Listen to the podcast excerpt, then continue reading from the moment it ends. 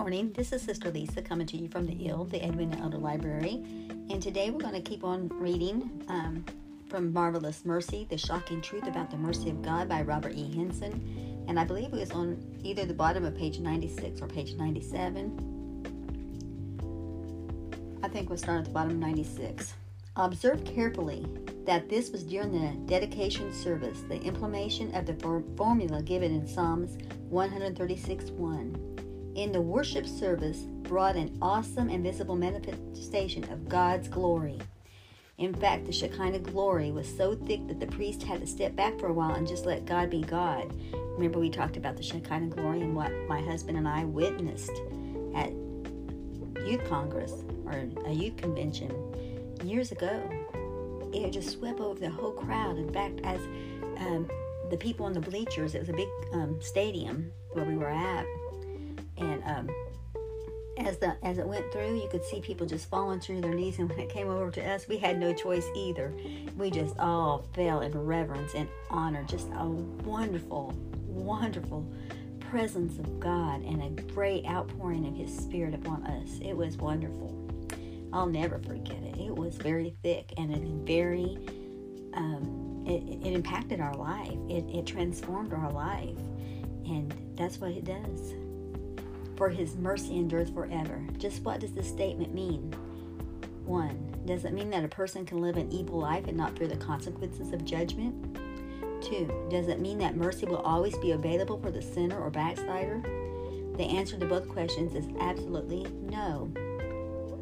Endureth means to continue in existence, to last, or everlasting. His mercy continues in existence forever. His mercy is lasting and his mercy is everlasting.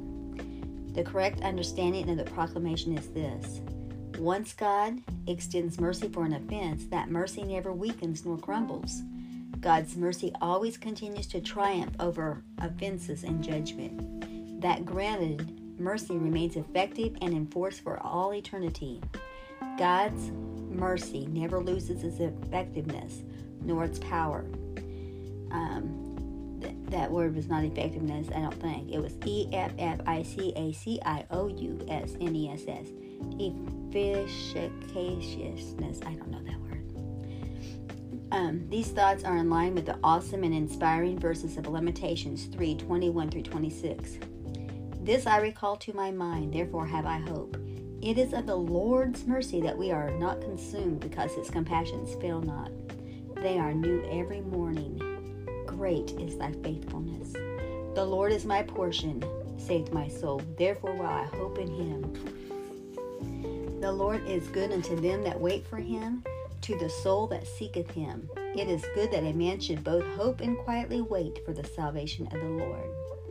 Another fact we need to understand is this you and I can add fresh offenses, which are not covered nor pardoned by the gift of God's past mercies to us. In this case, of a new offense or a sin, you and I must go to God again in repentance, which includes getting the sin out of our lives. When this is done properly and sincerely, God grants new and fresh mercy. Acts 3:19 states it like this: Repent ye therefore and be converted, that your sins may be blotted out, when the times of refreshing shall come from the presence of the Lord.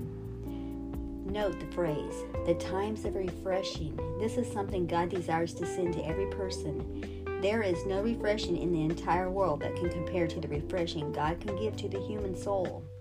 According to the above verse of Scripture, this refreshing comes from the presence of the Lord. However, it is imperative to observe that it only comes after repentance and conversions. So, amen. Every day, Say, Lord, help us help us not to mess up this day. Thank you for a new day. Thank you for your mercy, for waking me up this morning, for starting me on my way. Thank you for your goodness, your kindness, all your blessings, your provision. Thank you, God, that you are my portion, that you provide for me all I need. Amen. It's a wonderful thing to live for the Lord, to be in his perfect will. That's what we that's what we strive to be. I was writing in my my husband's journal this morning about how that it's Monday morning and he's not on his trash route. If he was alive and well, um, he done the trash route for over probably around 25 years or 23, uh, probably around 23 years, I guess. Here in Chester County, pick up garbage for people outside the city. Trash pickup, out on the county roads, out way out there. You just drive all over for 12 hours. 12 hours uh, from Sunday night to Monday.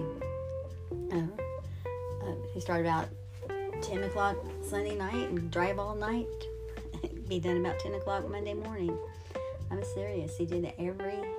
Oh, he didn't always have that schedule. There was one time that he had it broke up into two days. He had he'd go on Mondays and Thursdays, break up his route, and um, that was a long, that was a long time ago when he did it that way. But um, it's like he would love to be out there. Um, he'd see the sunrise. And he just loved he just loved being in his truck driving around. And um, sometimes I'd go with him but not all, not very often not very often because um, he'd jump out to go get the garbage leave his uh, trash door he'd leave his door to his truck he'd leave his door open and I'd sit in there and freeze. He said oh I'll only be gone a minute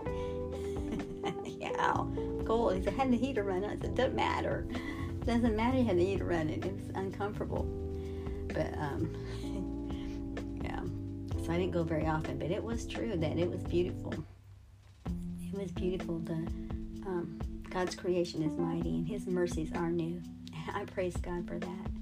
So know the things that we think. Sometimes we think that life's going to go on, keep on going like it is, but there, it's going to change. It's going to change abruptly for you, us in some ways. Just like my husband passing, those things are different.